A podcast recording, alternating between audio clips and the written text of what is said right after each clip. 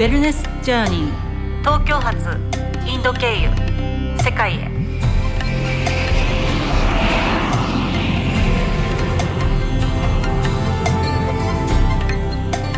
グラフトゥヌーンナマステいつもありがとうございます。皆様いかがお過ごしでしょうか？ポッドキャストウェルネスジャーニー東京発インド経由世界へ。の司会の一人小里白恵ことハリーです。皆様どうぞよろしくお願いします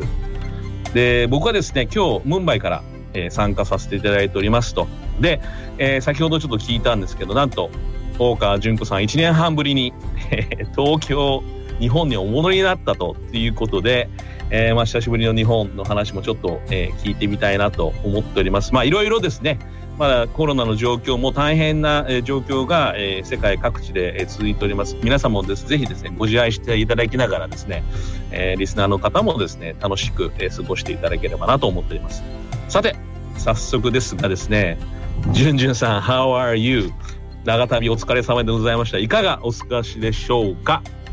ナマステハレイさん。はい、私今日は東京羽田から参加させていただいてます。えっと、そうですね、1年半ぶりの日本ということで、今ホテルにあの到着しまして、なのでですね、もう本当見えてるのは窓からの景色と、先ほど届いたあのお弁当なんですけども、もうお弁当がめちゃくちゃ美味しいです。素晴らしい。当に素晴らしい日本っていう感じで、はい。で、まあ今日のゲストはですね、実は最近話題のクラブハウス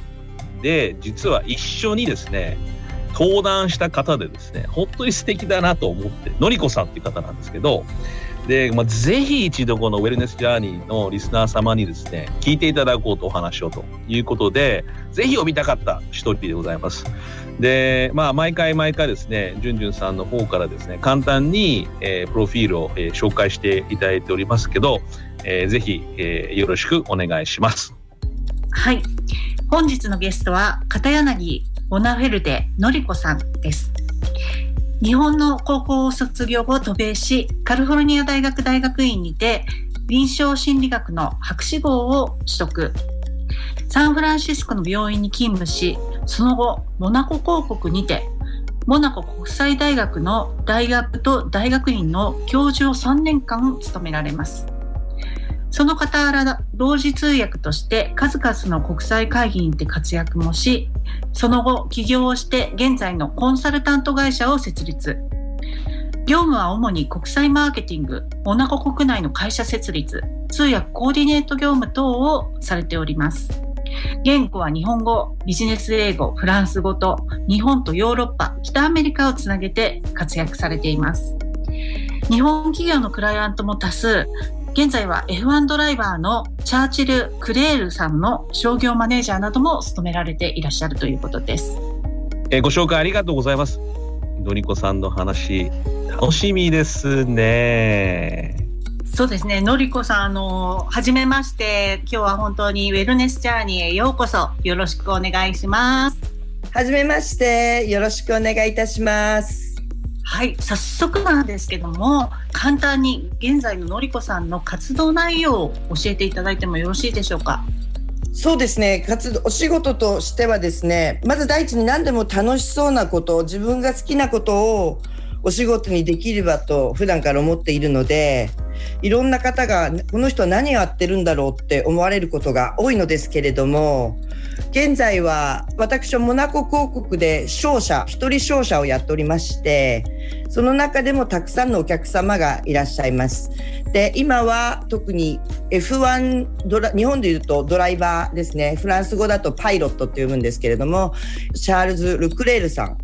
彼はモナコ人で私と同じ国籍なんですけれども、彼の商業マネージャーをしていたり、あとは日本のイオンモールさんの国際的な事業の真ん中に入っていたりとか、モナコ広告は広告なので、王子様がいらっしゃいます。で、えー、プリンス・アルベール大公の日本へ向けてのディプロマティック・リレーションといいますか、そういった全て日本に行かれる時にご一緒して、いろいろなあの会議の準備をしたりとか、補佐としてさせていただいています。はい。えーと、本当にですね多岐にわたっていろんな活動されている様子なんですけどもまずですねそのモナコ広告ってあの、はい、ちょっと私にとってはすごく遠い国っていう感じなんですけども、はい、なぜあの、まあ、モナコ広告に行くきっかけになったのか。その最初アメリカの方で、えー、臨床心理、はいえー、学者としてあのカリフォルニアの病院で、えー、勤務されてたっていうところからモナコに行くきっかけっていうのはどういうことがあったんですか？あるモナコから来ていたモナコ人の男性にバケーションにサンフランシスコからフランススイスの国境のところにスキーバカンスにお友達と行った時に紹介されてその前々から彼の話は耳に入れられてたんですけども初めてお会いした瞬間にあ私この人と結婚するんだってピンときまして。マジ。はい、で学生の時代にモナコに遊びにもちろん来ていたこともあったんですけれどもまさか嫁ぐとは思っていなく。でその後もちろんバケーションの後すぐにサンフランシスコに戻ってから長距離恋愛っていうんですかね今で言うと。をして彼が遊びに来たり自分が遊びに来たりして最終的にはモナコに嫁いだというそういった簡単なお話でございます。いやすごいですねいやそこがもうすごい人生のなんか分かれ目みたいな感じなんですかね。あの劇的には感じると思うんですが、はいはいはい、日本からアメリカにで学生の時代に行って12年間アメリカで住んでで特に臨床心理学みたいな裏の社会のこう見なくてもいいところを見ていた中でアメリカで家族を持つのは私には合わないかなっていうのをちょっと感じて実はいてでもっとヨーロッパ的な伝統もあって家族の集まりもこう深いところに行きたいなっていうのはずっと思っていたんですねですから口に出していたわけではないんですが自分の頭の中ではヨーロッパに行きたいなというのはあったので決断も別に迷うことなく劇的といえば距離的にはそうですが自分の中ではそんな大きいことではなかったです。なるほど。そっか。やっぱでも自分がなんかこう願って常に頭の中でなんかこう思っていたことがこう実現化されたっていう感じですね。そうですね。やはりよく起こることなんですけども、いろんなことでこうしたいなとかこうなりたいなとこういうとこ行ってみたいなとかこの人に会いたいなっていうのは特にそうなんですけどちょっと会えちゃったり行けちゃったり叶っちゃったりっていうことは今考えたらよくあることだと思います。うん。それはそのやっぱ臨床心理学的ななんかちょっと私まだあの、はい、きちんとその臨床心理学っていうものを分かってないんですけどもそういった観点からもあったりとかするんですか？実は面白いあんまり言っちゃいけないかもしれないんですけどそれが実は反対で臨床心理学者になったからこそああこれじゃないんだなって気づいたことが多いって簡単に言うとそうなんですが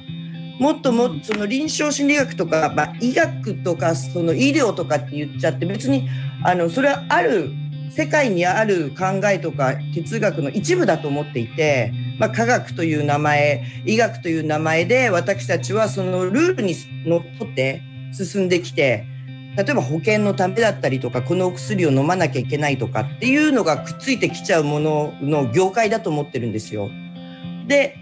人生ってそれをもとに考えちゃいけないなっていうのがあってもちろん助かる人のためになることだしおかげで助かってる方々もたくさんいるのはよく分かってるんです。だけどそれが一概に一番のことではないなっていうのを臨床心理学者になってみてサンフランシスコの病院で働いてみて初めて気づいたっていうもちろんその知識があるからこそ気づきも多かったとは思うんですがそれだけじゃないんだっていうことに気づきました。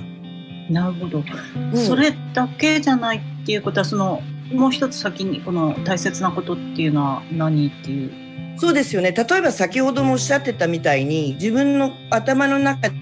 希望していることを考えてこうなりたいというような欲求とかそういうものが実際に起きるって今の時代で言うと科学的じゃないじゃないですか。決して。だけど臨床心理学の世界というのはちゃんとリ「リエムス」っていう本を読んでどの精神的な病にこの人はなっているのかっていうキャテゴリーを順番に探していったりしてでそれに伴ったお薬が処方されてとかこう狭い世界で考えてしまうんですがそうではなくてやっぱりその精神的な自分のエネルギーとかやっぱり会いたい人に会うってどっかで惹かれ合ってるかもしれないなっていう非科学的なところそういうものが本当は大切じゃないかというのを心理学のそういった病院の医学の世界にいたからこそ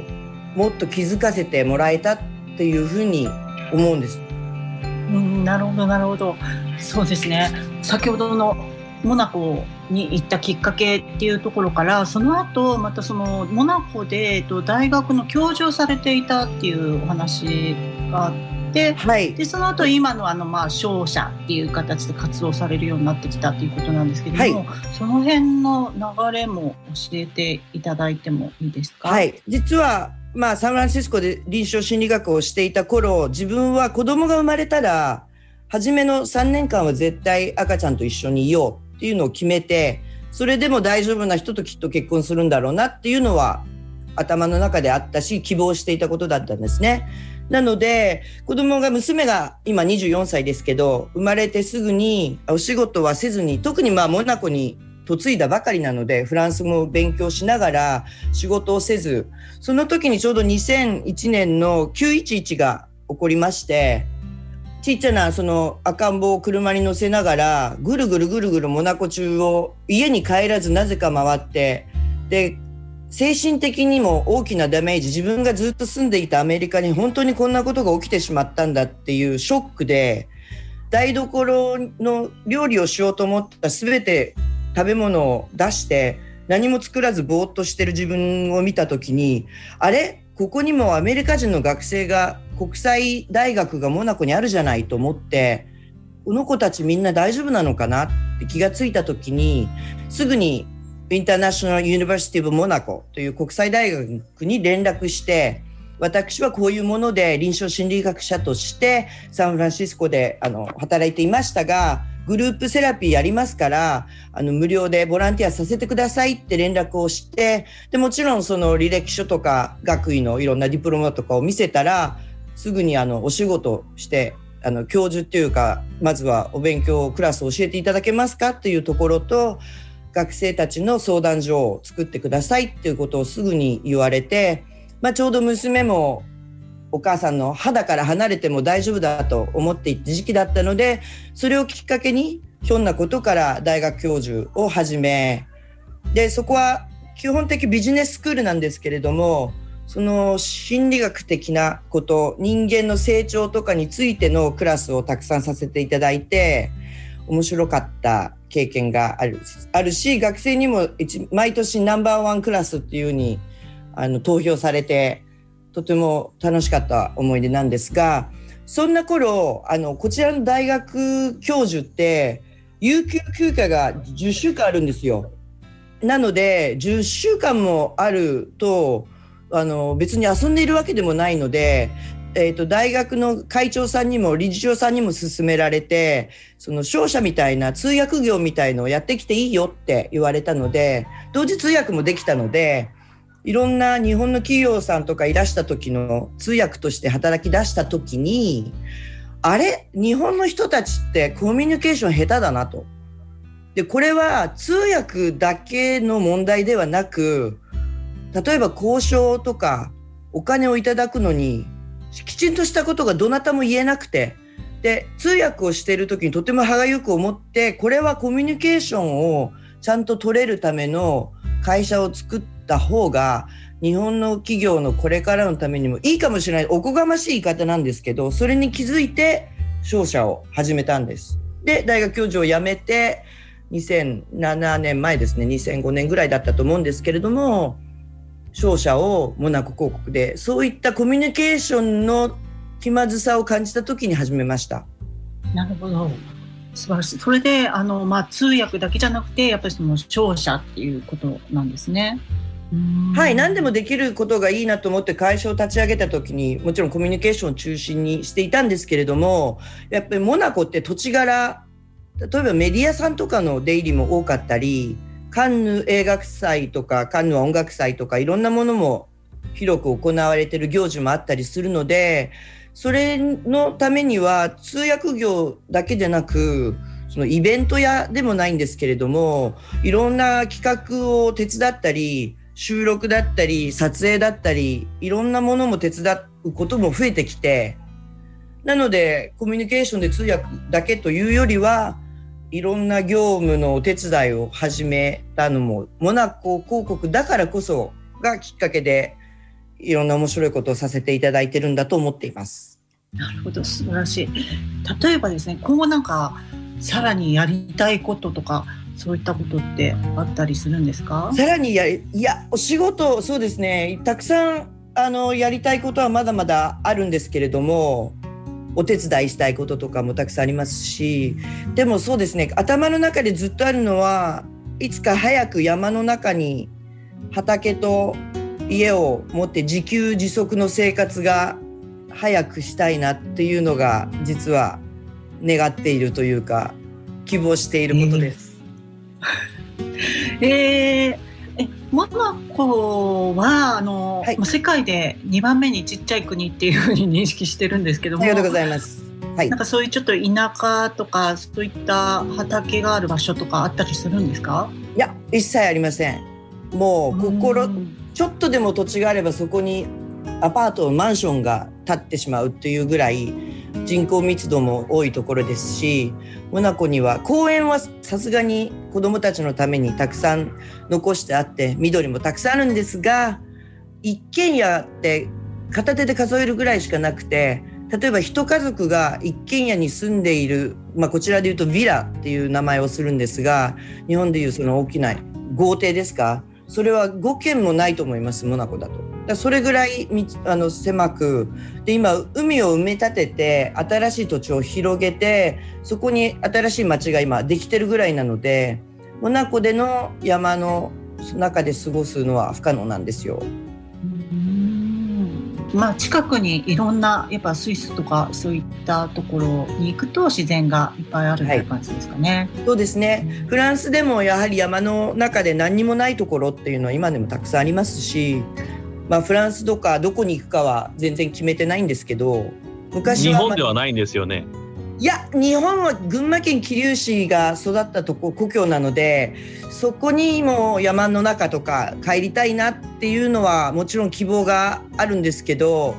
社会的な感じのその住みにくさがちょっと私にはあるのでやっぱり海外どっかまだ行ったことないところか高校で行っていたアメリカのワイオミング州とかどこになるんでしょうっていう感じです。なんか夢があって素敵ですね。自由な感じがする。はい。いや、ぜひね、ちゃんと自分で食べるものとかを管理したいし、いろんな意味で早く山に入りたいなと思います。それも多分思ってるとすごく現実化してくるんでしょうね。あ、この場を借りてちょっとはい皆様のお力を借りてここでちょっとパワフルにしていきたいと思いますし、はい。まあなんかあの僕もあののりこさんポッドキャストに来ていただきたいなってあの快くアクセプトしていただいてですねこうやってお話をしてですねいろいろあの勉強になりますしすごくなんていうかハッピーになる感じがするんですけど僕もね実はもともとモナコが大好きであの1989年ロンドンに渡った直後にですね、はいえー、ニースからこのモナコにですねもう何度もですね、実は足を運んでですね、F1 も見に行ったという長年、シシリ島から電車で、ね、ずっと上がってきてですね。うわあ、素敵ですね、それ。男の一人旅、電車の一人旅でですね。で、カプリ島とか行って、まあ、泊まっては、あの、ワイン飲めば、次の日また電車乗るみたいな感じでですね。で、最後は、その、モナコの F1 を見たっていう、もうでも十何年前ですかね、なんですけど、それからちょっと行ってないんですけど、また、えー、戻りたいなと思ってますし、ぜひ、あの、のりこさんとはビジネスをしてみたいなとも思ってますので、ぜひともよろしくお願いします。ハリーさんとは楽しいことができそうなので。そう今なんかね、本当にクラブハウスでお会いした時か瞬間からなんかこの人素敵だなみたいな話であれね多分ね34か月前ぐらいですかねもう経ちますよね。えーえーその FIFA のあの有名な日本人マネージャーの人と FIFA ですよねなんかそうか FIFA かなんかわかんないですけどそれとなそうニューヨークの方となんかあのあとイタリアの方となんかいろいろご一緒しさせていただいて。はい。なんかね、おクラブハウスの世界観って面白いなと思ってるところなんですよね。面白いですよね。はい。ウェルネスジャーニー